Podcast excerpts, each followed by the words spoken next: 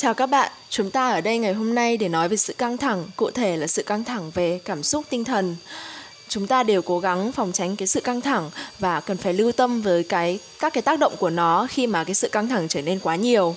Bài nói của tôi ngày hôm nay được chia làm 3 phần. Phần đầu tiên là về chỉ số đo lường sự căng thẳng trong cuộc sống được phát minh vào năm 1969. Thứ hai là các dấu hiệu nhận biết và thứ ba là cách phòng tránh. Bây giờ hãy bắt đầu với phần đầu tiên.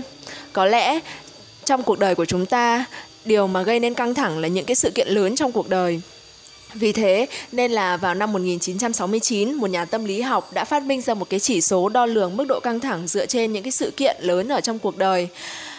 À, chỉ số này thì có mức điểm cao nhất là 100, được chia làm 3 cấp độ. Cấp độ đầu tiên là từ 0 tới 39 điểm là hơi căng thẳng, từ 39 tới 65 điểm là căng thẳng trung bình và trên 65 điểm là rất căng thẳng. À, vậy thì để các bạn có thể dễ hình dung hơn à, về các sự kiện thì bây giờ sau đây tôi sẽ liệt kê ra một số các cái sự kiện và số điểm À, ví dụ như kết hôn hay là à, đi học thì sẽ có điểm căng thẳng là 51 vì bạn phải đối mặt với rất nhiều cái sự thay đổi trong cuộc sống của mình. Ly hôn thì có cái điểm căng thẳng cao hơn là 73 bởi vì bạn phải chịu rất là nhiều áp lực.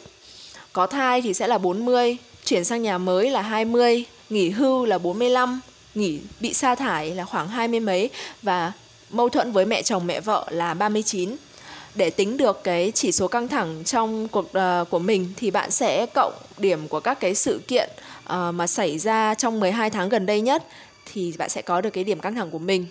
Vậy thì làm sao để có thể nhận biết được uh, bạn đang phải chịu quá nhiều căng thẳng?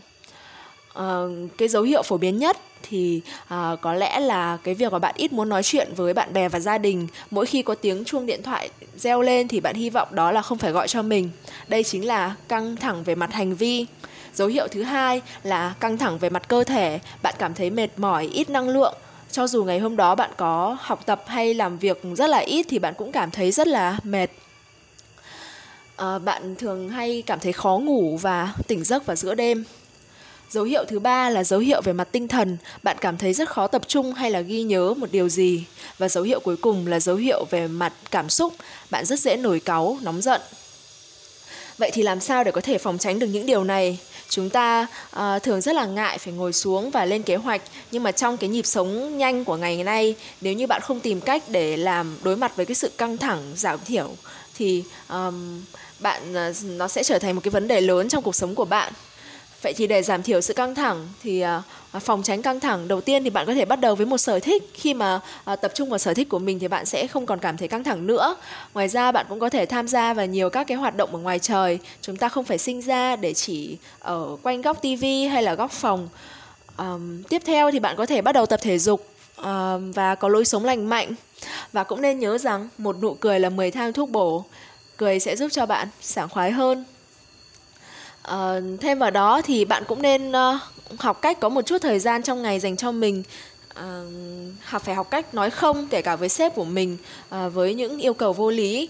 Ở nơi làm việc thì à, bạn nên liệt kê ra những cái đầu việc phải làm và nên đặt cái hạn hoàn thành một cách thực tế cho những cái đầu việc. Và như thế bạn sẽ kiểm soát được những cái việc mình làm trong ngày và bớt căng thẳng hơn.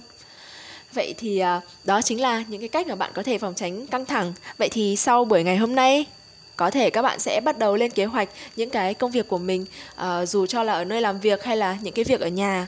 Thì sự căng bạn sẽ giúp uh, điều đó sẽ giúp bạn giảm căng thẳng hơn rất là nhiều.